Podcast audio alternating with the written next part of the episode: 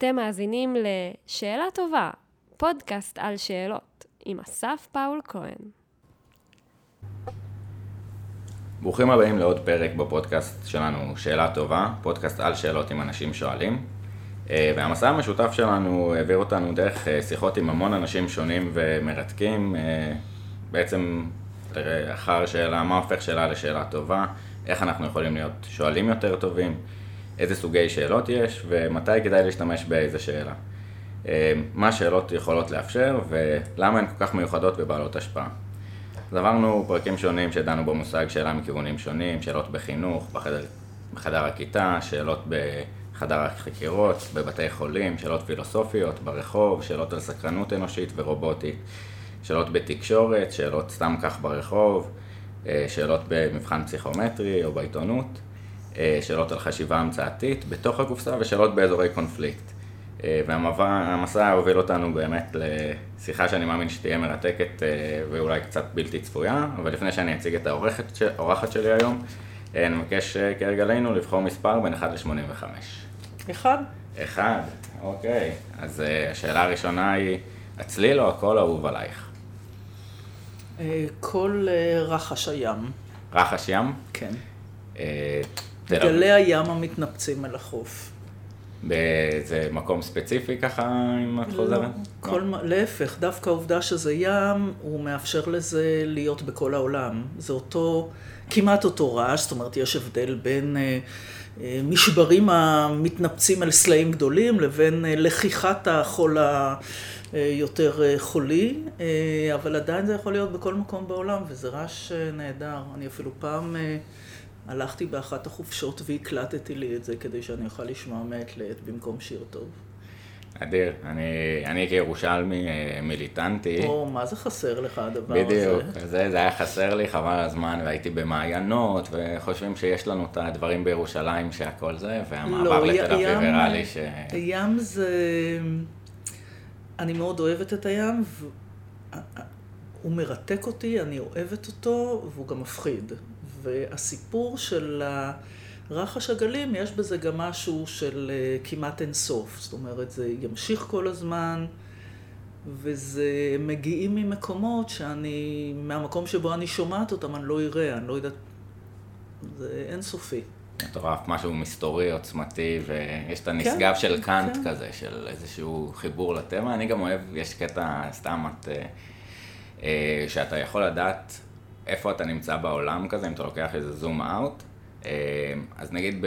כאילו בלי מכשירים... בדיוק, אוקיי. מנטלית. אה, וזה יחסית קשה לעשות אם אתה באמצע, לא יודע מה, הנגב או הזה, לעשות איזה דיוק, אבל אה, כשאתה על הים אז אתה יודע בדיוק איפה, ונגיד אה, אני זוכר באושוואי או בקצה דרום אמריקה, אתה יודע כזה בדיוק איפה אתה ב... בשפיץ. לא יודע אם זה יוצר היגיון, אני אוהב את לא, זה. לא חשבתי על זה, לא חשבתי על זה ככה, אבל הים עושה אותי אדם טוב יותר. אדיר. אני חושב שילדים משחקים, הייתי הולך על הקול הזה, אם הייתי בוחר אה, תשובה לשאלה הזאת, אבל... אה, יש לך ילדים? לא, לא, עוד לא. אה, כן, אוקיי. וכשהם משחקים, לא כשהם בוחרים... מה זהו, שיש לזה אלמנטים מרחיבים את הלב, ויש, ואני יכולה להרגיע גם מורים שבאים לעיתים כל הילדים שלהם מכעיס אותם או מרגיז אותם, או... אז זה בסדר, גם זה לגיטימי. אז אני אבחר גם שאלה. אה, הופה. אני אבחר, הנה, בואו נראה. אני, אנחנו קצת מרמים, הפעם בחרנו ספציפית, uh, כי בפרקים הקודמים... אז תזרוק גם אתה מספר. כן, זה, אני, הנה, הנה. Uh, אוקיי, 25. משפט אחד שיש לו משמעות עבורך, שאומר לך המון. אז אני חושב שלי נתקע כזה באיזשהו מקום, אשלח לך לך על פני המים, כי ברבות ימים תזכה לראותו. אה, מין פשוט תירגע, תעשה טוב, יהיה בסדר. להרבות בטוב בעולם, אתה לא יודע מאיפה זה יגיע, ולא ממקום מתחשבן לעשות את הדברים, אלא מין עשייה טובה. המשפט הראשון שאני חשבתי עליו שאתה דיברת זה משיר בית"ר, שאומר הדר, עברי גם בין עוני בין שר. הדר זאת מילה בכלל שמי שלא גדל בביתר ובתורת ז'בוטינסקי לא מבין אותה. אבל היא מילה מיוחדת שמביעה התנהגות ערכית אה, של אדם שלא משנה מה מעמדו, ובעיני ז'בוטינסקי שכתב את זה, זה מסמל את העבריות. יפה יפה.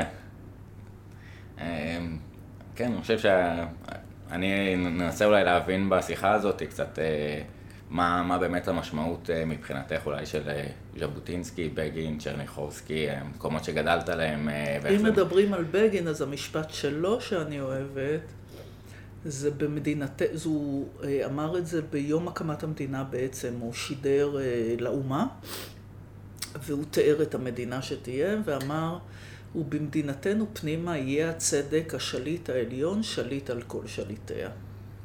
משפט גם רלוונטי. רלוונטי, יצא. אבל לא, בכלל כל העניין של צדק מאוד מדבר אליי. אה, לגמרי. שרת המשפטים, נתתי פה איזשהו ספוילר, אז אה, אוקיי, הגיע הזמן להציג קצת את האורחת הסופר מיוחדת אוקיי. שלנו. אה, וזו שאלה טובה איך, איך להציג אותך. אז כמובן תל אביבית, בת למשפחה לוחמת, אה, איתן ושרה, אולי נגיע לדבר על, על ההשפעה משם, לימודי משפטים, מעניין לשאול אולי למה משפטים דווקא, הכשרה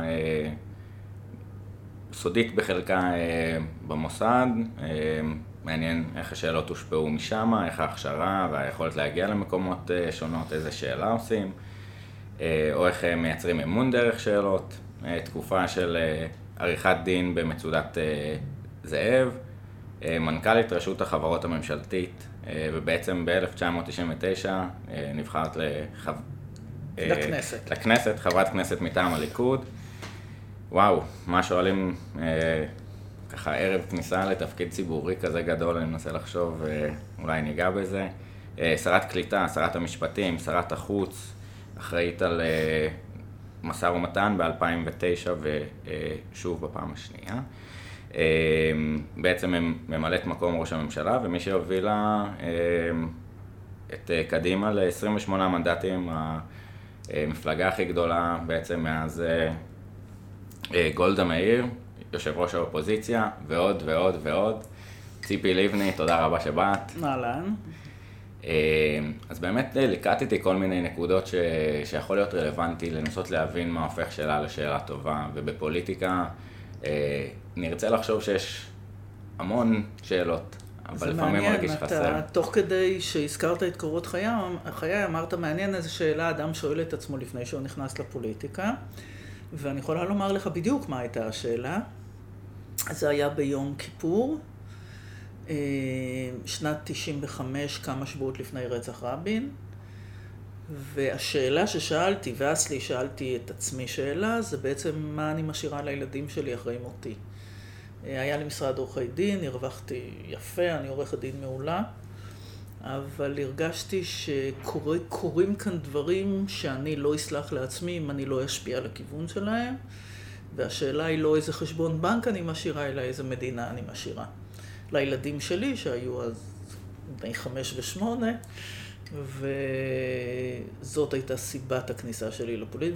לפוליטיקה, וזאת הייתה החלטה של יום. זאת הייתה השאלה, זאת הייתה התשובה, והתשובה בעצם הייתה יותר מהסוג של אני לא אסלח לעצמי אם אני לא אעשה את זה. אז, אז באמת אה, היום אנחנו נמצאים... זאת אומרת, בסוף זה ההורות שמשפיעה על ההחלטות שלנו.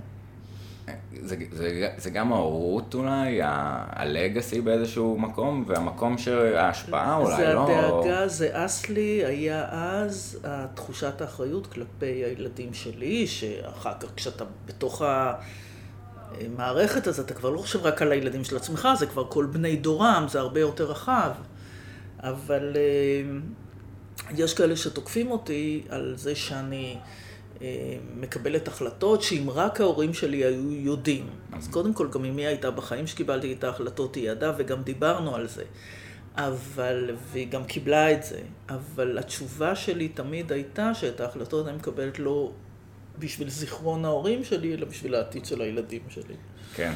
זה, זה באמת מעניין, הנקודה הזאת שבה אנחנו הופכים להיות אה, לא רק הבנים של, או הבן זוג של, או ההורים של, אלא בפני עצמנו והמעבר הזה. זאת אומרת, אה, אה, הורות זאת חוויה שמכניסה לחיים שלך מנעד של רגשות שהוא לא קיים לפני, שהוא לא קיים לפני, והוא מאוד ייחודי ל, ל, לסיטואציה הזאת. ו, וכשמגיעים על זה מרג... כן. מבינים, אחרת זה סתם. כל זאת בפרק 300, ניתן? לעצמי. אני אומר, בפרק 300 של הפודקאסט אני אדבר על זה, ניתן לעצמי עוד כמה זה, שנים. זה, זה, כן. זה, אני חושבת שילדים זה באמת ה...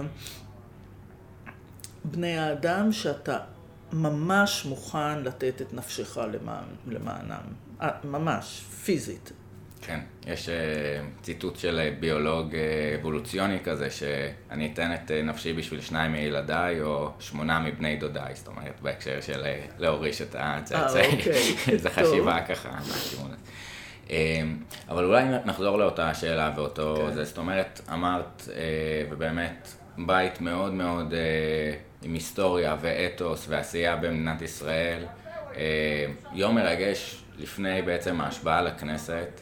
אה, ואת אומרת, אני רוצה לשנות פה את המדינה, אה, או, או לייצר אה, עתיד טוב יותר. אה, איזה עוד שאלות מלוות? זאת אומרת, לי צץ, אוקיי, אז איך עושים פה יותר טוב, ואיך בכלל הכנסת עובדת, ומה כדאי לעשות? ואני אומר, עוד מעט 20, ו- 120 חברי כנסת, חלקם חדשים, חלקם לא, אה, נכנסים מחדש, עושים איזה ריסטארט אחרי תקופה ארוכה שלא לא הייתה עשייה ועבודה. איזה שאלות אה, יכולות לעזור אה, לעשות עשייה יותר משמעותית במדינת ישראל? אני חושבת שהשאלה המרכזית שכל אדם שנכנס לפוליטיקה, הוא חייב לשאול את עצמו למה. וזה לא רק למה החלטתי להיכנס לפוליטיקה, אלא למה אני עדיין בפוליטיקה. כי אני חושבת שחלק ממה שקורה לחלק מהאנשים זה שבאיזשהו שלב הם מאבדים את הלמה. אה, ואז בעצם זה הופך להיות לאיזה מין הישרדות אה, חסרת תוחלת, או מין מקצוע כזה, קביעות בעבודה, זאת אומרת, אז אני אבחר בפעם הבאה, אבל אתה מאבד את הקשר עם החזון שעליו אתה רוצה להילחם, בהנחה שאנחנו מדברים על כאלה שבאו להילחם בשביל חזון ולא בשביל איזה סוג של קריירה. והשאלה הנוספת שהייתי ממליצה לכל אחד לשאול את עצמו, האם יש לו אלטרנטיבה מחוץ לפוליטיקה, ואני אסביר. בעצם הכוח שלי היה בחיים הפוליטיים נבע מזה שהייתי קודם עורכת דין, שידעתי שאני לא חייבת להישאר בפוליטיקה בשביל, אה, אה, לא יודעת מה, מקצוע, קריירה, שכר. אה, וזה נתן לי כוח לקבל החלטות שהיו החלטות שהן גם לא פופולריות, וזה נתן לי כוח בעצם גם אה, להגיד לא לתהליכים שהם בחלקם היו יותר מושחתים, אה, שחלק מחבריי התפתו להם כדי להתקדם. אה, ואני חושבת שזה דבר שהוא חשוב לכל אחד שיזכור אותו בזווית הראש. אה, אני חושב שלגמרי, זאת אומרת, אה, אם יש לך את הלמה, אז אתה יכול לשרוד את האיך, ויש איזשהו backbone כזה, זאת אומרת, יש בוודאי גם את האיך, אבל בלי הלמה, אז אה, האיך הוא כבר באמת פחות רלוונטי. כן, וגם באיזשהו מקום אולי יש משהו שאני לקחתי מהצבא, דווקא מחדרי אה, פלורסנטים כאלה של אה, קבלת החלטות, למשל, אה, איך נתנהג במצבים, במעצרים או בזה, תחת הפלורסנטים ותחת שום לחץ, וההחלטות והשאלות שאתה מקבל על צורת ההתנהגות שלך כשאתה לא במצב, והשאלות שאתה שואל את עצמך, אולי אחר כך באמת לא, יש, עוזרים לו תראה, לפנות. בוא, אני אמרתי איזו שאלה כללית שמרחפת מעל. כן, אני במהלך החיים הפוליטיים של קבלת החלטות, וואו, בוא, זה החלטות על מלחמה ושלום, זה שאלות נדרשות שאתה חייב לשאול את עצמך לפני קבלת החלטה, אם אתה מוציא חיילים לקרב, אם אתה יוצא למלחמה, אם אתה מתחיל מבצע צבאי, אה, מה ואיך אתה מקדם תהליך לשלום. אז זה שורה שלמה של שאלות, אבל הן יותר ספציפיות. השאלה של הלמה, אני חושבת שהיא שאלה שחייבת להיות תמיד, בכל נקודת זמן, היא כאילו מין ענן כזה שחייב להיות תמיד מעל. אז, אז אני חושב שכאילו המסע פה בפודקאסט, כל פעם בחנו שאלות מנקודות אחרות, למשל מה הופך שאלה לשאלה טובה בכיתה, או שאלה פוריה, ואיך אפשר uh, לעניין יותר תלמידים, אני חושב שיש לזה השפעה היסטרית וזה נורא גדול, אבל זה קצת מרגיש לי מחוויר באמת מול השאלות הגדולות ש... שאת uh, מספרת, uh, קבלת החלטות על, הופה, uh, יציאה, ל, uh, יציאה למלחמה, uh, התנעת מהלך מדיני, בכלל בקבינט, בשוטף, uh, מהלכים אסטרטגיים, פוליטיקה, uh, שאלות שבאמת מעצבות את היום-יום שלנו האזרחים, ובאיזשהו מקום מרגיש קצת uh, קופסה שחורה. Uh, לזה, כי ערוץ הכנסת, אני מצטער, אני חנון, לפעמים אני מביט.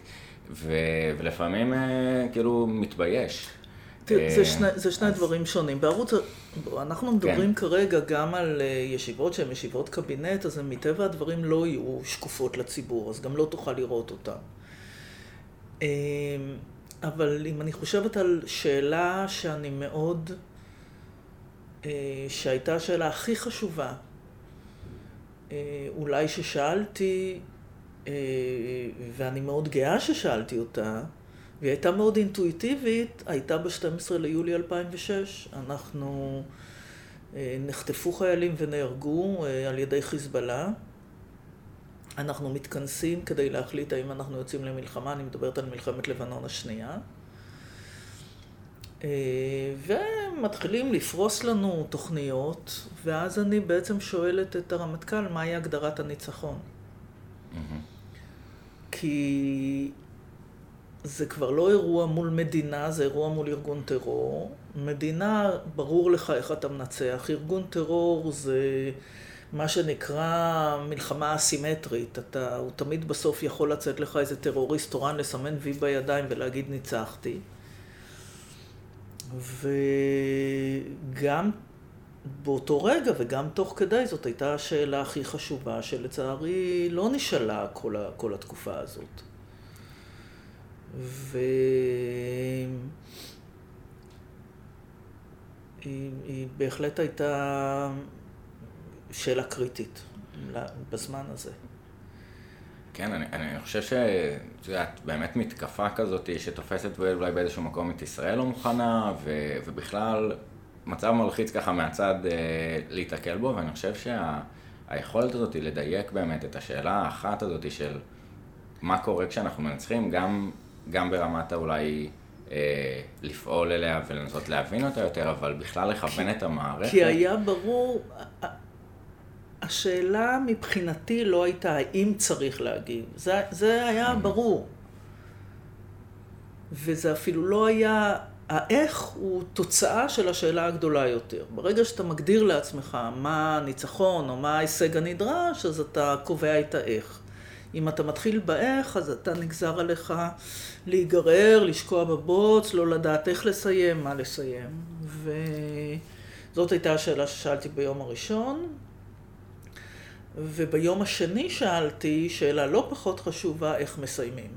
Mm-hmm. ובעצם מה שקרה זה שביום הראשון, בלילה הראשון, אה, שאלתי מהי הגדרת הניצחון, יצאנו למתקפה, והחל מהיום השני אני כבר שאלתי איך מסיימים, וגם הכנתי את ה... זאת אומרת, גם הייתה לי התשובה של איך לסיים, שזה היה צריך להיות בהחלטת מועצת ביטחון ובשיתוף פעולה בינלאומי וכוחות בינלאומיים. לצערי זה קרה רק אחרי כמה שבועות. ולא, ולא מיד כששאלתי את השאלה הזאת. אני, אני חושב ש, שזה גם באמת אה, דוגמה לאחד ה... במבצעים האחרונים לא, לא זכינו לאיזושהי אה, השלמת המהלך הקרקעי אה, צבאי באיזושהי מעטפת אה, מדינית. כי, אה, כן.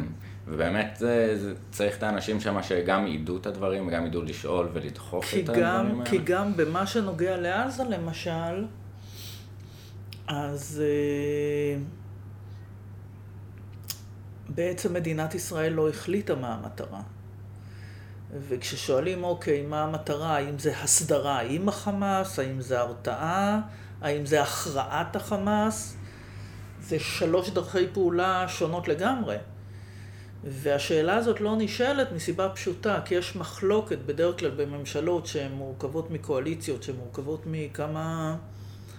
אה, מכמה מפלגות, אז יש כאלה שרוצים אה, דבר אחד, יש כאלה שרוצים דבר אחר, כי גם ההחלטה ביחס לעזה היא נגזרת משאלה יותר גדולה שאנחנו חייבים לשאול את עצמנו, והיא מה היעד האסטרטגי שלנו? האם אנחנו רוצים מדינה אחת מן הים על הירדן? האם אנחנו רוצים את עזה חלק ממנה? אנחנו רוצים את יהודה ושומרון חלק ממנה? האם אנחנו רוצים מדינה אחת, שתי מדינות, שלוש מדינות? כל עוד ישראל לא החליטה על זה, אז בסוף השאלות שנשאלות בקבינט הן שאלות נורא טקטיות. והתוצאה היא תוצאה מאכזבת, כי זה בסוף אה, תמיד יהיה סוג פלוס מינוס אותו מבצע, ולא ייגמר באיזה מהלך שהוא מהלך אה, אסטרטגי. ובעצם בשביל, בשביל שנוכל לעשות איזושהי הכרעה אסטרטגית, ונכון, את אומרת, אה, אנחנו צריכים שנייה לשאול את עצמנו את השאלות האלה לפני. ויש עליהם ויכוח, לכן בעצם השאלה המרכזית שישראל לא הכריעה עליה, וזאת השאלה הכי גדולה שמתחתיה בעצם נמצאות שאלות המשנה ויעדי המשנה, זה מה היעד הלאומי שלנו. ובעיניי יש כאן שני, אני קוראת לזה שני יעדים חלופיים כמו ב-Waze, mm-hmm. כמו ב-GPS, שכשהיעד שלי הוא מדינה יהודית ודמוקרטית ובטוחה בארץ ישראל, אז אני רוצה רוב יהודי, אז אני רוצה לעצור בתחנה אה, שבה אני נפרדת ממיליונים של פלסטינים. דרך השלום. אז מה? תחנת דרך תחנת השלום. תחנת השלום. השלום, כן. תחנת השלום. ואז אם אין פרטנר אני עדיין לא משנה את הדרך. אני שומרת אותה פתוחה, אני חושבת על אה, אה, דרכים חלופיות. היעד השני, שהוא יעד ששייך לקבוצה בחברה הישראלית, שהוא יעד של ארץ ישראל השלמה, המשמעות שלו בעצם היא שבדרך התחנה היא תחנה של היפרדות מהדמוקרטיה. וזה התהליכים שקורים לנו. עכשיו, אנחנו רואים את זה, כמו בציורים שהיינו קטנים, היה לחבר נקודות שתהיה בסוף חיה או פרצוף או משהו, ואנחנו עוסקים בנקודות, ואנחנו בעצם לא רואים את ה... לא הכרענו בשאלה המרכזית הזאת, בעצם. אין הכרעה. אז כל אחד מושך לכיוון הנקודה שלו, אבל זה תמונות שונות לגמרי. אז, אז אני חושב שכאילו, באמת זאת השאלה, אה, ש, שתעצב את דמותה של, אה, של מדינת ישראל, ו, ולא סתם אמרת. ומתוכה, ומתוכה אם, אם אתה לא שואל, אם אין לך את התשובה לשאלה הזאת, אז ההחלטות שלך הן מפוזרות, או שהן, או שהן, או שיש כן כאלה במגרש הפוליטי שיש להם תשובה, אבל הם לא בהכרח אומרים אותה, אבל הם מובילים לשם. וזה כמו להיכנס לרכב, שאתה לא עונה, איך זה בווייז מתחיל? בלאן, עם סימן שאלה? כן. אתה לא יכול להיכנס לרכב בלי לענות לעצמך או למכשיר לאן אתה רוצה להגיע. כן, ואז גם... ואנחנו כמדינה ענינו על זה פעם אחת עם הקמת המדינה במגילת העצמאות, ומאז אה, אנחנו קצת המשכנו באופן אוטומטי בכיוון, ואז התחילו כוחות שמושכים אותנו לכיוונים אחרים. אז, אז באמת אולי מחשב חש... אה, מסלול מחדש ככה, מה שנקרא, לבחור את היעד, ואז גם אם יש אה, פק... פקקים או ויכוח. חסימות, אפשר לעשות את המעקפים אבל המתאימים. אבל אני אגיד לך למה זה לא קורה, זה לא קורה כי כדי לענות תשובה, זה לא רק לשאול שאלות. התשובה היא תשובה שדורשת הכרעה, ואנשים מאוד רוצ... אוהבים אחדות. אה, והאחדות בארץ היא מאוד יפה, כשיש לנו מבצעים, אויבים, אז אנחנו ביחד נגד אויבינו. והכרעה מהסוג שאני מדברת עליו ידרוש ויכוח מאוד מאוד עמוק, ואולי אפילו קרע בחברה הישראלית. אני מאמינה שזה קריטי, ושהאחדות תבוא אחריה סביב מכנה משותף, אבל אנשים לא אוהבים את הוויכוח הזה. אז, אז אני חושב שאולי באמת זו, זה אחת השאלות, איך לייצר אולי דיון, זאת אומרת לא להניח uh, מההתחלה לוויכוח, למרות שברור שזה הכי אמוציונלי והכי יקבע פני מדינה, אבל uh, אולי העם מחכה למנהיגים שישימו את השאלות uh, בריש גלי, זאת אומרת, אני לא חושבת, דווקא... לצערי. בתחושה שלי סתם, אני ככה מעלה איזשהו תסכול נורא גדול מהסלוגנים של הבחירות. Uh, איזשהו רידוד השיח, זאת אומרת ימין חזק, שמאל חלש, קום און, כאילו, אז... אנחנו קצת יותר מזה, יש את ה... אה, חוות החיות אה, של אה, ג'ורג' אורוול, ובאיזה שלב הכבשים קוטעים כל דיון עם ימין, ימין חזק, שמאל חלש, או כן. ארבע... כאילו אני... הרבה יותר קל והוויכוח נוצר אולי עם כל הסימני קריאה. זאת אומרת, אני בא עם הגישה שלי של דמוקרטית לפני, וערכים אוניברסליים, מישהו מגיע עם הערכים אה. שלו, עם סימני הקריאה, אבל אם מסכימים על סימני השאלה, שאולי זאת, זה okay. אוקיי. סימן שאלה שיהיה קצת קשה להסכים עליו, אבל אה, אולי מעניין לשאול מה את חושבת שצריכות להיות סימני השאלה בבחירות הקודמות, אם היינו יכולים לעצב את השיח. הפוליטי של... קודם כן. כל, אני לא חושבת שהציבור רוצה, לצערי. Mm-hmm. אה, אני חושבת שיש היום איזושהי כמיהה לאיזה מין אה, אחדות, אה, בלי, אל תשאלו, אל, אל, אל, אל תריבו, שקט, לא, לא צריך לשאול את השאלות האלה. עזבו. ולכן אנחנו כמעט ולא מגיעים לוויכוח הזה. לצערי, קבוצה גדולה שמאמינה במה שאני מאמינה, גם לא מציפה את השאלות האלה. ואנחנו נכנסים, ב... לא מציפה לא את השאלות ולא את התשובות. אני בעד זה שאנחנו ננהל מערכת בחירות באמת עם השאלה מהו היעד הלאומי שלנו. אחרי זה, הרי ביטחון, אין סביבו סימן שאלה, יש סביבו רק סימן קריאה. וברגע שיש סימן קריאה, שני הצדדים חייבים לספק אותו. ואני בעד שגם נשאל, האם באמת ימין מספק יותר ביטחון? דרך אגב, התשובה שלי היא לא, אבל בואו נשאל את זה. אנחנו במקום זה חיים בתוך עולם דימויים שהוא נבנה בעיקר גם על ידי פוליטיקאים שזה משרת אותם. וזה ב... יש לי שורה של שאלות, מהו היעד הלאומי שלנו? איך אנחנו שומרים על ישראל יהודית ודמוקרטית? אה, האם באמת אה, שלום זה רק לתת למישהו אחר, או מה אנחנו מקבלים ממנו? איך משיגים ביטחון לישראל? האם רק מבצע צבאי? איך משלבים את הצבאי והמדיני?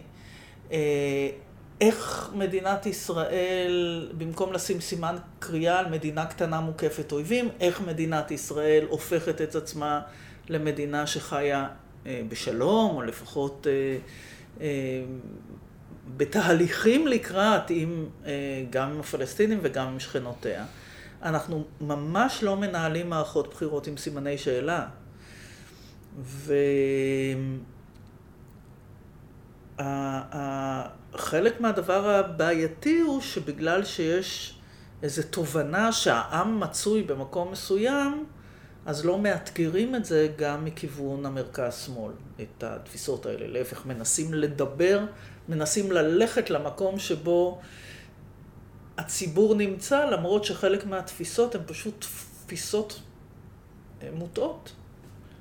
אה, לגמרי, אני מציף אולי קצת נאתגר את הציבור. זאת אומרת, יש משהו, השאלה ששאלתי את עצמי בכלל בתחילת הזה, איזה משפט אומר הרבה עבורי, אה, נפתח כשאלה עליי, אבל המוח שלך ישר אה, פתר את זה, זאת אומרת, איך זה מתקשר אליי. שאלות, יש משהו שהוא נורא מפעיל בהם. אנחנו, אם יש משהו שכתוב איפשהו, אנחנו קוראים אותו בלי לשים לב, ואם יש שאלה, אז עוד יותר, המוח לא נשאר... אה, אה, אדיש אליה וחייב לייצר איזושהי תשובה. אז אני חושב שאולי אם נציף את השאלות המהותיות ושכל אחד יגיד מה לדעתו ומישהו יכול להגיד לדעתי השאלות הגדולות הן מערכת החינוך או מערכת הבריאות או, אתה לא, או לא, התחבורה. לא, סליחה, אבל לא סימנת שאלה. אם אתה אומר השאלה הגדולה היא מערכת החינוך, נכון, זאת לא שאלה. אה, נכון, זאת אומרת... אה... אתה צריך להציב את השאלה. דרך אגב, לא, לא פלא אולי דווקא, mm-hmm. שהתוכנית הטלוויזיונית שיצרה קשב בציבור למקומות או לחלקים בחברה אה, שהיו כלפיהם אה, אה, דימויים פרובלמטיים, הייתה, סליחה על השאלה. כן. שאז בעצם, ברגע שנשאלת השאלה, שהיא לפעמים שאלה פרובוקטיבית, שאלה שלא נעים לשאול, שאלה שהיא לא politically correct, בום בפנים, אז פתאום אתה אומר, אוקיי, רגע, כבר מישהו אחר שם את השאלה, בואו בוא נקשיב עכשיו לתשובות. וזה, וזה מקסים, אני חושב שכאילו לגמרי. גם...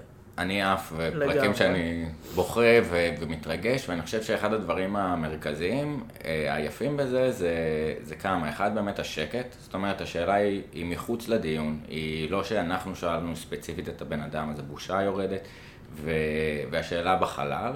אה, אחד זה גם השקט, זאת אומרת, יש לך את החופש לבחור, להגיב, איך, איך אתה מגיב, השקט שיוצא. אחד אה, הדברים היותר יפים לדעתי בכלל ב, ב, בהקשר הזה זה שאלות של ילדים. שזה נורא נקי, זה נהדר, זה לא מתוחכם, זה לא מנסה למצוא, כי יש כאלה שגם השאלה שהם שואלים נועדה או להשיג מטרה, או לכוון לתשובה, או לשאת חן בעיני מישהו. שאלות של ילדים זה ככה, טק. מדהים, שהן באמת הרבה פעמים מאתגרות גם את אה, הנחות המוצא, או מנסות לעשות סדר בעולם ומאתגרות אותנו. כן.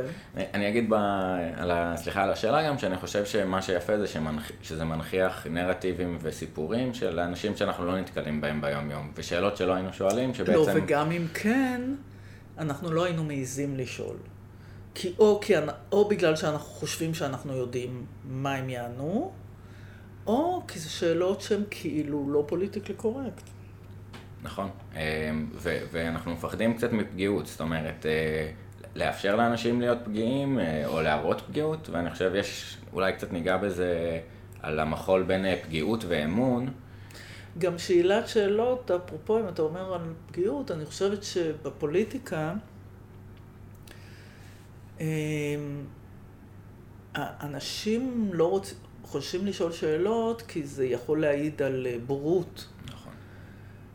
והרבה פעמים דווקא השאלות הפשוטות ביותר הן שאלות נדרשות, אבל אנשים לא שואלים אותן. אתה שאלת אותי, קודם עוד דיברנו על התקופה שהייתי במוסד ומה זה השפיע, דווקא מתוך זה שהייתי במקום שהוא כאילו הכי וואו. אה, ארגון הביון הכי נחשב בעולם וכולי, ולפני שנכנסתי, אני זוכרת שביום הראשון שהגעתי לשם אמרתי, וואלה, מה זה, כאילו, אני אראה את הפנים של האנשים שככה בטח הם מטושטשים או משהו. אה, ואז אתה מגלה שכולם בני אדם בעצם, ולימים, אחר כך, כשהגעתי לקבינט, ופתאום הגיע רמטכ"ל, וראשי המוסד וראשי השב"כ, אמרתי, אוקיי, בסדר, כולם בני אדם, הם יכולים גם לטעות, ואני צריכה לשאול את השאלות. זה לא, מס... אני לא יכולה להסתפק במה שהם אמרו הרגע, או במסקנה שלהם.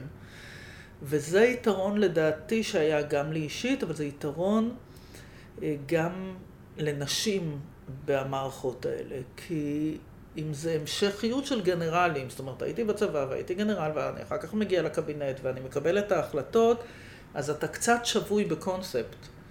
כן. ודווקא אם אתה בא ממקום של, אוקיי, בעצם אתם הדרג המקצועי, נקשיב לכם, מה יש לכם להציע, אבל חובתנו, לא זכותנו, חובתנו לשאול אתכם את השאלות, אז הדיון הופך להיות הרבה יותר פורה, גם בנושאי ביטחון.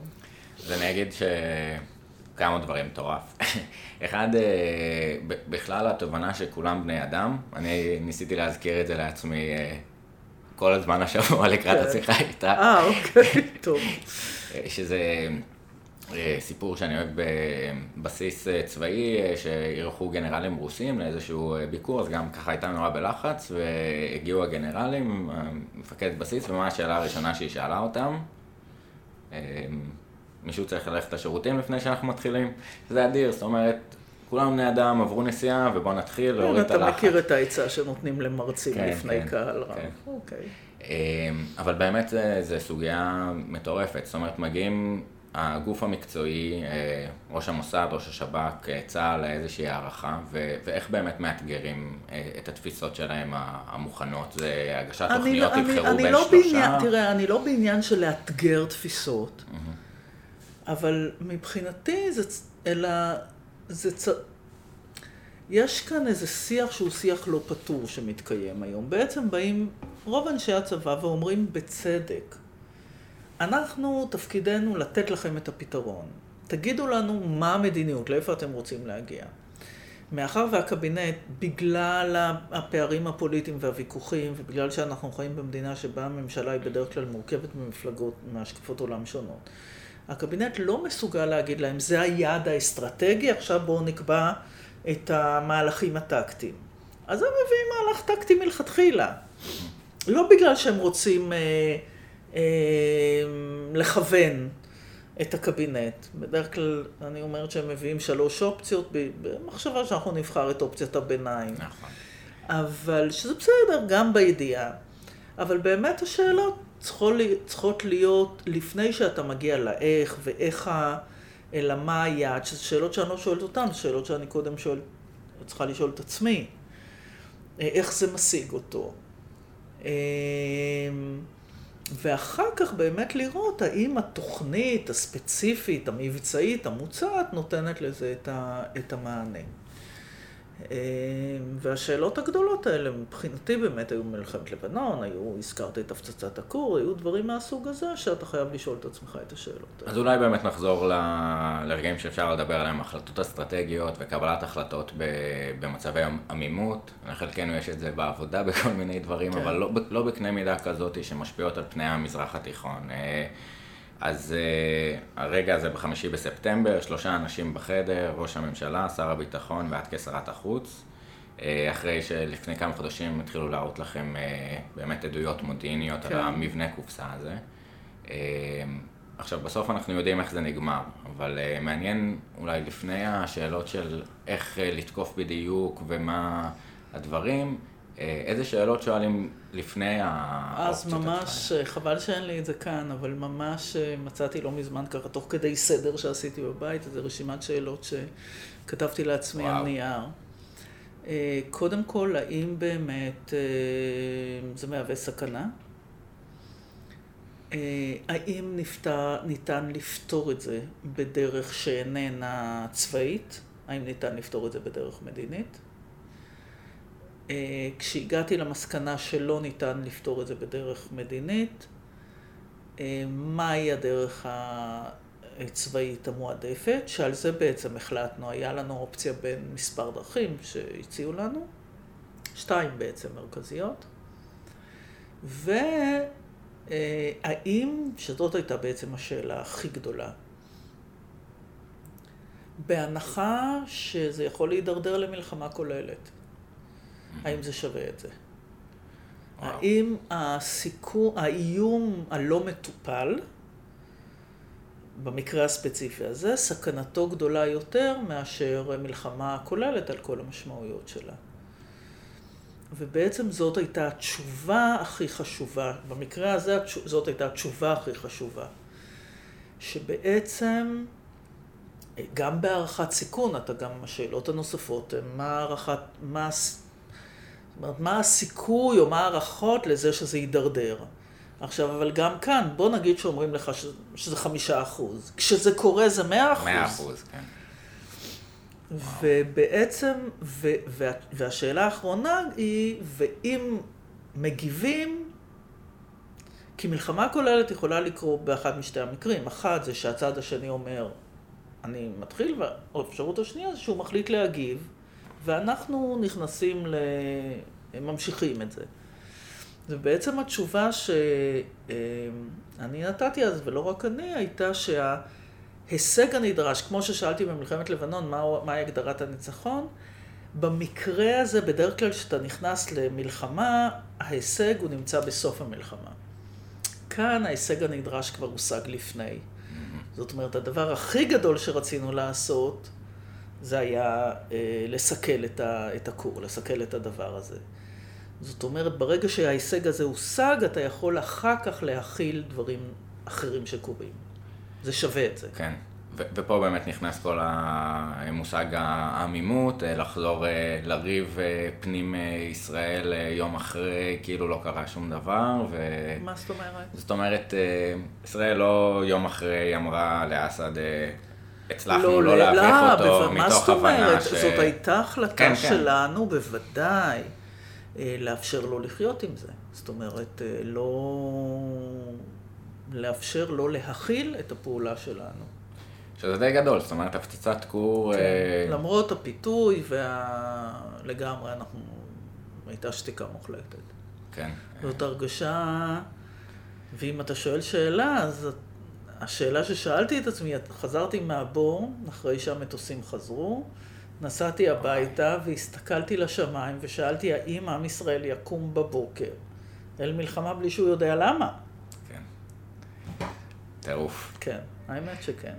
אז, אז פה באמת אה, אולי נקודה משמעותית שהשפיעה על היציבות אה, וההגנה של ישראל אה, לאורך שנים. יש, יש אולי שאלות שאת מצטערת שלא שאלת בקבינט, ש, שבדיעבד...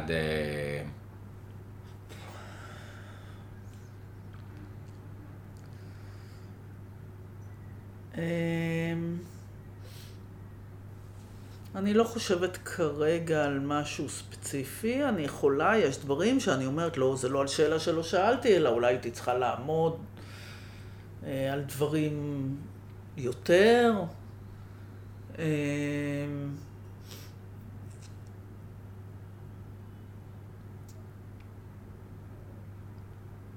אני, אני לא חושבת כרגע, אני okay. אוקיי. פתוחה, זאת אומרת, okay. כן. אני בטוחה שיש שאלות שהייתי צריכה לשאול ולא שאלתי, אבל אני כרגע לא, לא, לא הם, לא הם לא היו, בגלל זה קשה שהם יצוצו. Okay. כן. אה, אז, אז באמת, אה, הרבה פעמים שאלות הן מתייחסות לאיזשהו אה, פער אינפורמציה, איזשהו ניסיון לקבל אינפורמציה.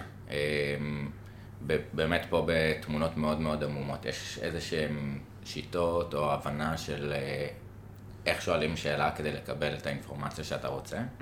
שאלה קצת עמומה, אבל... אה, אמ, אני חושבת שבכלל, גם כדי לקבל אינפורמציה, וגם, נגיד, אם אני מדברת על המשא ומתן עם פלסטינים, ובכלל, החוכמה היא לשאול קודם כל באופן שאתה לא שם את הצד השני במגננה.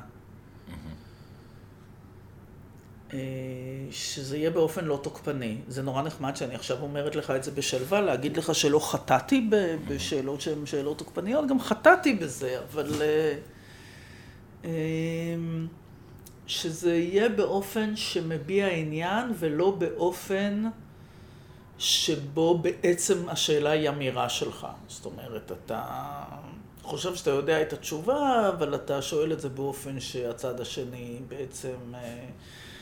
מבין שזה כן. אה, נועד להוכיח שאתה צודק ולא באמת שואל. שפה באמת אולי חוזרים קצת גם לשאלות של הילדים, זאת אומרת, שאלה שהיא אותנטית, שאלה שהיא אה, אומרת עמדה ובסוף שמה כן, מה שנקרא... כן, האומנם, לא, זה, כן. זה, זה, זה, זה תמיד יש בהרצאות שבסוף הם מאפשרים לאנשים לשאול שאלות, ואז תמיד אנשים, לא תמיד, אבל הרבה פעמים אנשים קמים ונותנים נאומים, ואז אני אומרת להם, לפחות תסיימי באומנם, כן. כדי שיהיה כאן איזה משהו שאלתי. אבל נגיד במשא ומתן, החלק שהכי חשוב במשא ומתן הוא להבין איפה נמצא הצד השני. לא להס... זה לא אומר שאתה צריך לתת לו מה שהוא רוצה. אתה צריך לשמור על האינטרסים שלך במשא ומתן, אבל היכולת להבין מה מניע אותו, או מה באמת חשוב לו ומה פחות, היא הבסיס ליכולת להגיע להסכמות. וזה נורא חשוב איך, איך, איך הוא נעשה. האם אתה מרצה לצד השני על האינטרסים שלך, או האם אתה מנסה להבין ממנו איפה הבעיות שלו גם, ואז להציע איזשהו פתרון ששני הצדדים יכולים אה, לחיות איתו. אני חושב שזה, שזה מרתק, זאת אומרת, המחול הזה בין אה, גם אה, אסרטיביות והאינטרסים שלך לבין אמפתיה והבנה של הבן אדם השני. זה, זה, אתה, אתה יודע, האמפתיה היא בוודאי כלי, אה, לא כלי, אמפתיה היא תכונה חשובה גם. אנשים מתבלבלים בין, בעיקר במשאים ומתנים מדיניים, בין לבין האם אתה מגלה אמפתיה, לבין זה שאתה מייצג את האינטרס של הצד השני. וזה שני עולמות שונים לגמרי. אני יכולה לגלות אמפתיה לצד השני, אבל להגיד, אה, מה אני יכולה לעשות? יש לי אינטרס שהוא אינטרס שאני חייבת לשמר אותו. זה מה, זה, זה מה יש. או אה, זה יכול להיות אה, בקטע שבו אני אקשיב. ואני אומר, אני יכולה להבין אתכם, אבל אנחנו לא, לא נוכל לתת לזה פתרון. אתה יודע מה, אפילו הדיון הראשון במשא ומתן היה על נרטיבים. למי יש יותר זכויות בארץ? ומה זה, אני התחלתי מהתנ"ך, והם התחילו מאיזה מקום אחר, גם כן, הסבא, הסבתא, כל הסיפור. ו- והגענו למסקנה שעל השאלה הזאת, מי צודק יותר, לא ניתן תשובה. זאת אומרת, ההסכם השלום לא יפתח באיזה קביעה של מי צודק יותר, אלא כל אחד יוכל לשמור את הנרטיב שלו אה, ברמה, ברמת העבר וההיסטוריה, או תפיסתו את ההיסטוריה הזאת, ובלבד שאנחנו נסכים שאנחנו נותנים פתרון בעצם לדור הבא. שזה באמת אולי שאלות אה, עבר, הווה ועתיד. זאת אומרת, יש משהו בשאלות עבר שבאמת הן מאוד מקבעות, וברור, התנ"ך, יש גם את הסיפור הזה של אה, הפלסטיני שגנב למשה את הבגדים כשהוא הגיע לזה, ואז צועקים, אבל אה, מה פתאום, לא היו אז פלסטינאים כשמשה הגיע. אז אומרים בדיוק, סתם. אבל אני אומר, המקום הזה הוא, הוא מאוד אה, ראש בראשי ו, ונכנס, ומעניין אותי לשאול אה, אם יש שאלות שהן אה, צופי פני עתיד אה, כאיזשהו מנגנון אה, לחבר. זאת אומרת, דיברת על הילדים, יש את המשפט, אני חושב, של גולדה, של אה, ברגע שהם יותר אה, יאהבו את הילדים שלהם ממה ש... אה, אני לא אוהב את המשפט הזה. אני חושבת... שהיכולת שלנו להגיע להסדר היא מתוך הבנה שמדובר כאן בבני אדם בשני הצדדים. אין כזה דבר, אה, אי אפשר להכליל, לא כולם שם אותו דבר, כמו שאצלנו לא כולם אותו דבר. ויש שם כאלה שהם טרוריסטים, ויש שם כאלה שהם שוחרי שלום, ויש שם תנועה לאומית, ויש שם תנועות דתיות. ואנחנו צריכים למצוא את הדרך לתת תשובות משותפות לאלה שיש סיכוי איתם להגיע, אה, להגיע להסדר, ואני לא מאמינה ב... לחכות עד שיקרה שם משהו טוב. אני מאמינה בלהשפיע על המציאות, לא, לא לקבל אותה.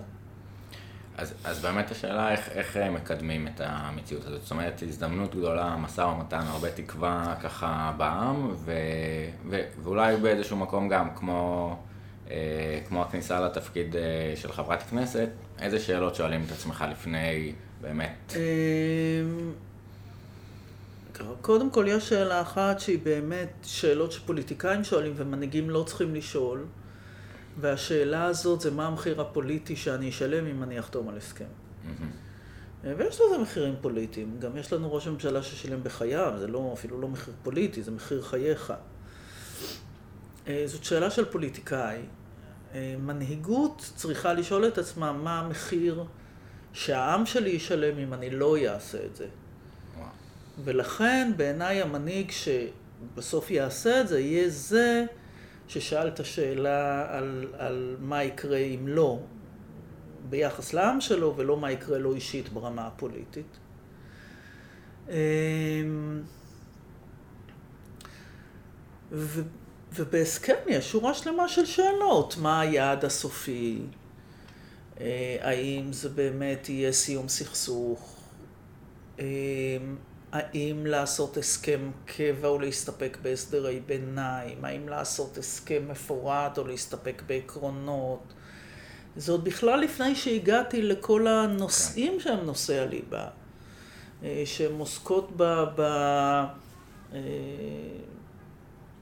ו- וכאן אני שיניתי דרך אגב אה, תשובות במהלך התקופה. זאת אומרת, כשנכנסתי לפוליטיקה חשבתי ש...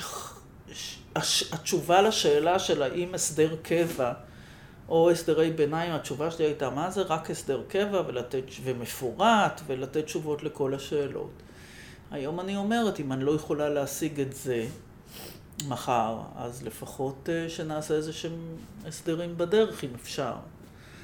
אז הניסיון הוא גם משנה את התשובות שאתה נותן לאותה שאלה. כן. וברמת החוויה של המשא ומתן, איפה, איפה שאלות היו נוכחות בזמן המשא ומתן, שם ב... בכל מקום, אבל כאילו באמת יש גם את השאלות של ההיכרות של הצד השני ובניית אמון אה, ברמה הפרסונלית אה, באיזשהו מקום, ה, ה, התפקיד אה, הזה. כן, אני, אני, עם, עם רוב מי שניהלתי משא ומתן גם יצרתי יחסי אמון. אבל אני לא רוצה שנפריז בזה. כן. זאת אומרת, אני, הרבה אנשים שואלים אותי שאלה שהיא תמיד אה, ככה מקפיצה אותי, שאומרים, מה, את מאמינה לפלסטינים? Mm-hmm. את מאמינה לצד השני במשא ומתן? אני אומרת, אני מאמינה בעצמי. אני לא הולכת להיכנס לחדר המשא ומתן, ואותו אדם שישב מולי, אני אגיד, וואלה, הוא אחלה בן אדם, כן. אפשר לחתום איתו.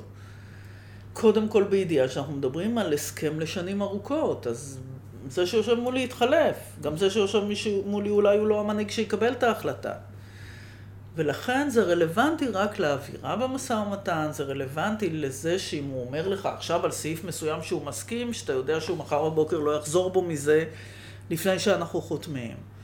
אבל התפיסה שלי את ההסכם היא לא תפיסה של אני מאמינה לצד השני, אלא תפיסה שאני צריכה את זה בשביל זה מייצג את האינטרסים שלי. ואני מאמינה שלישראל אה, יש מספיק כוח כדי לקחת גם את ההחלטות האלה.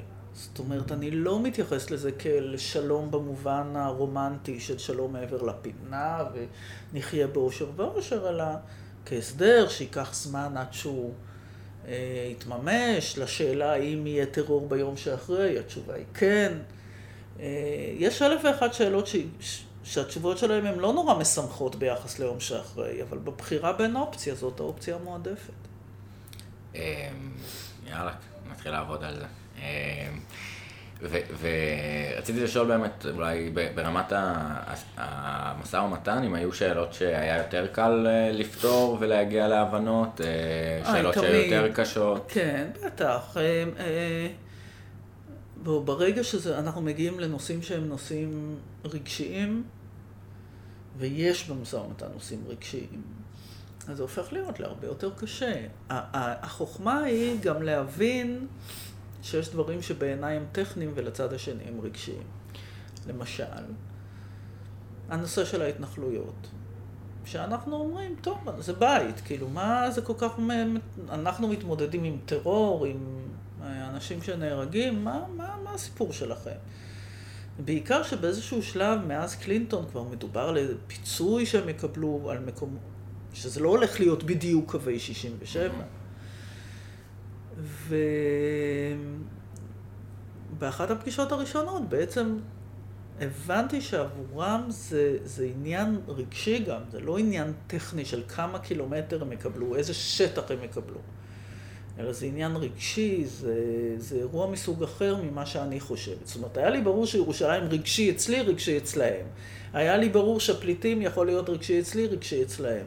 היו קטעים שלא לא, לא הבנתי, ואני חושבת שגם הם לא הבינו בחלק מהמקרים עד כמה דברים אצלנו רגשיים, גם אם הם לא רגשיים לי במשא ומתן, הם רגשיים לציבור שלי, mm-hmm. לציבור הישראלי. וזה משהו שעולה? זאת אומרת, אה, מנכיחים כן, את זה? אני, זוכרת, אני רואה שזו סוגיה שהיא מעבר אני לה... זוכרת אה, באחת הפעמים שאני אפילו התפרצתי, אה, וזה לא קורה לי הרבה, אני חושבת, שהם דיברו וזה, ואתם בונים והתנחלויות וזה, ואני, וזה היה בימים שבהם ההסכמות במשא ומתן ב-2013-2014 היו שאנחנו נשחרר מחבלים.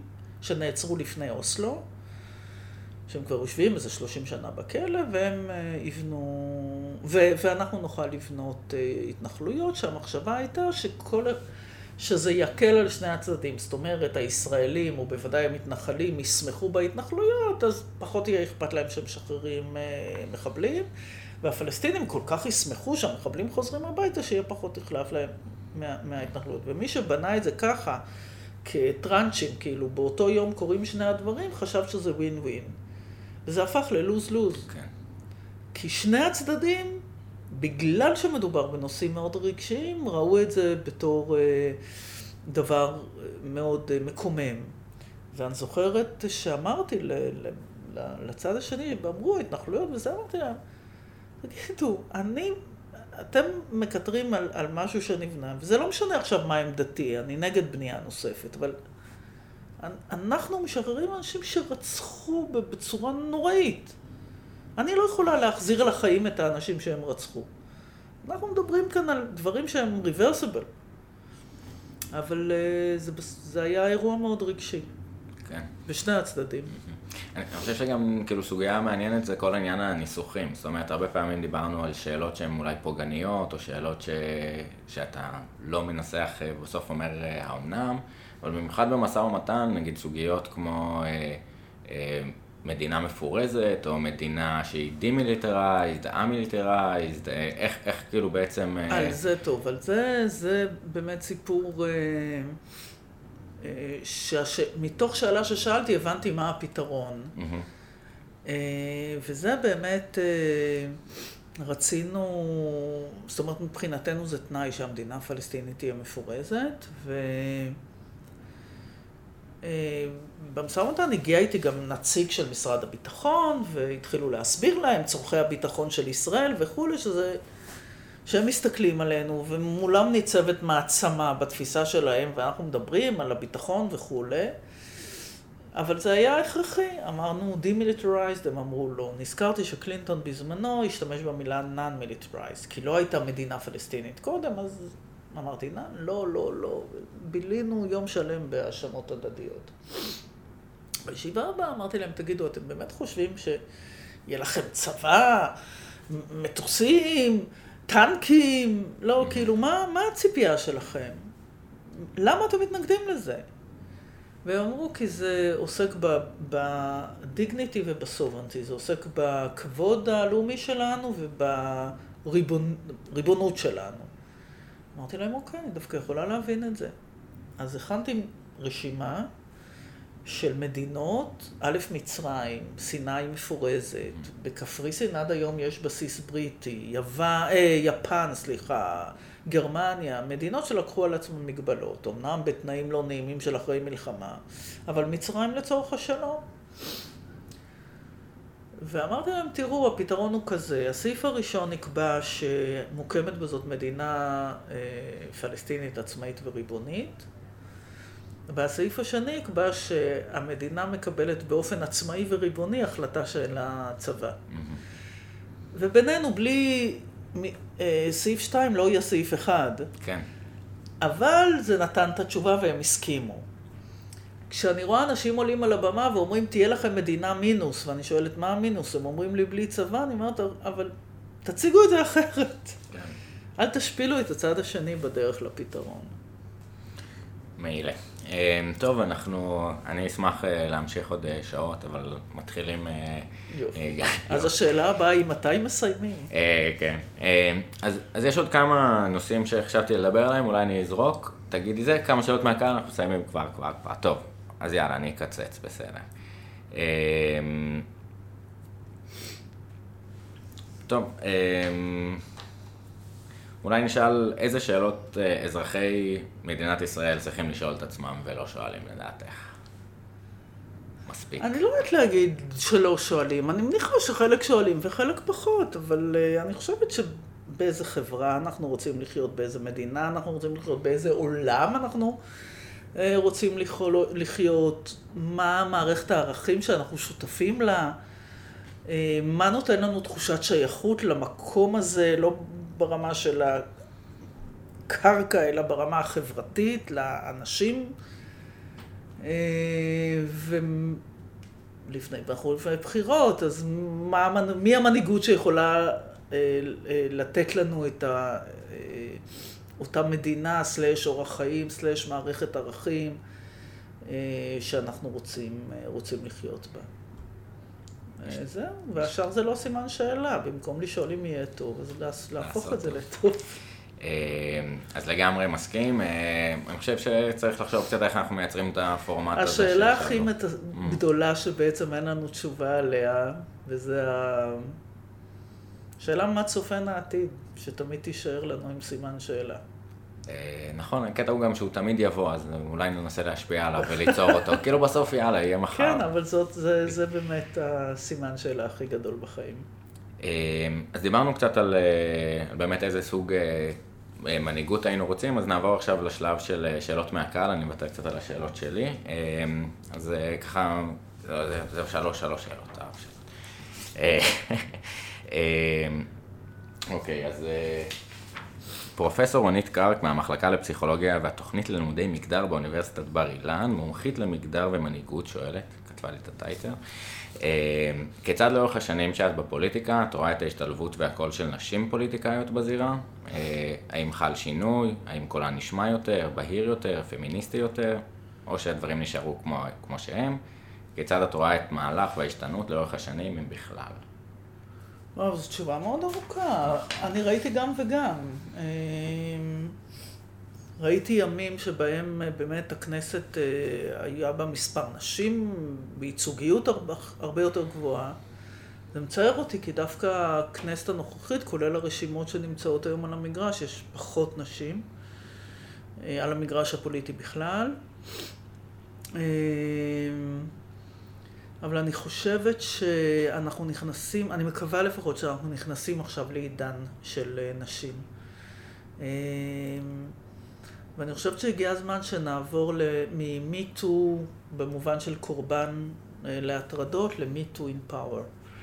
אה, שבאמת נראה יותר נשים בקבלת החלטות.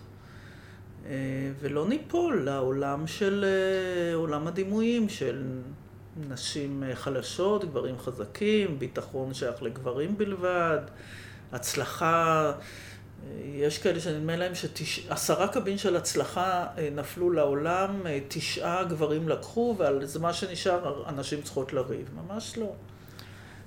אבל אני הפכתי להיות לפמיניסטית רק במהלך החיים הפוליטיים שלי. לא נכנסתי לזירה כפמיניסטית.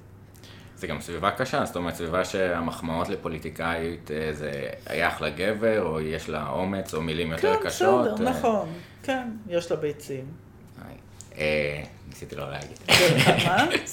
דרך אגב, איזה לורד בריטי, זה שמעתי אחרי מותו, שהייתי מאוד מיודדת איתו, סיפר, נתן עצה למישהו ואמר לו, כשאתה פוגש אישה יפייפייה, תחמיא לה כמה היא חכמה, וכשאתה פוגש אישה מאוד חכמה, תחמיא ליופייה. יפה.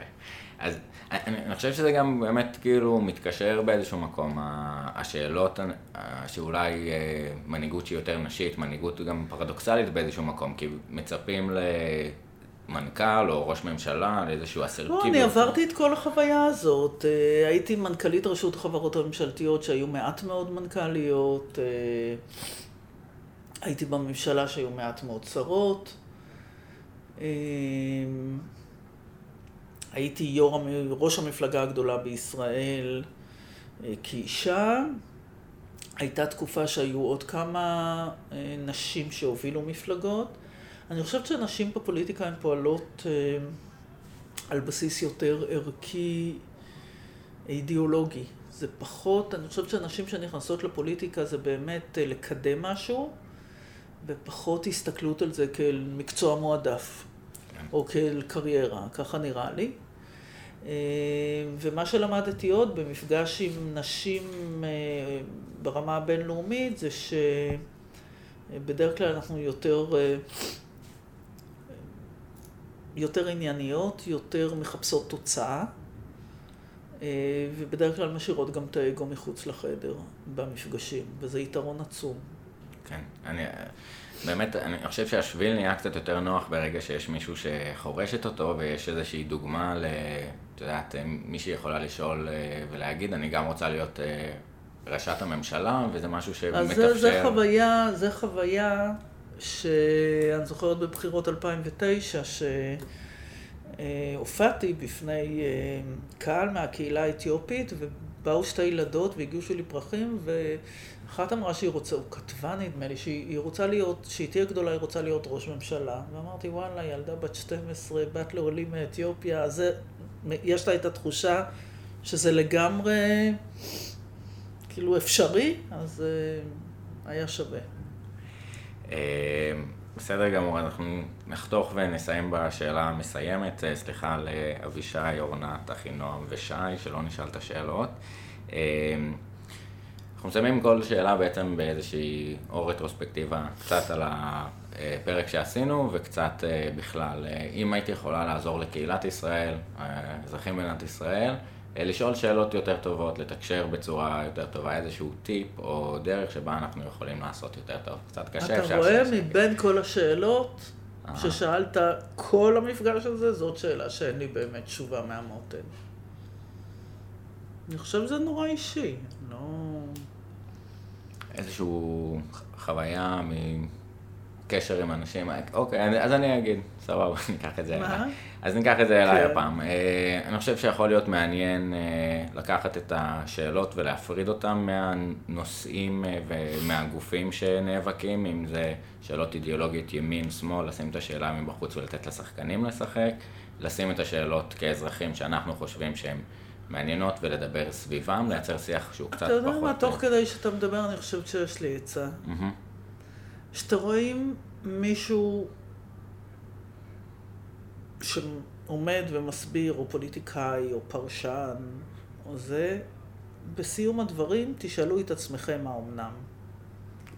יפה. אה, וואו, אה, זה עבר. תודה רבה רבה רבה, נראה לי שהיה מרתק, אה, ויאללה חבר'ה. אני מאוד נהניתי, בכיף. ביי ביי חבר'ה, נתראה בפרק הבא.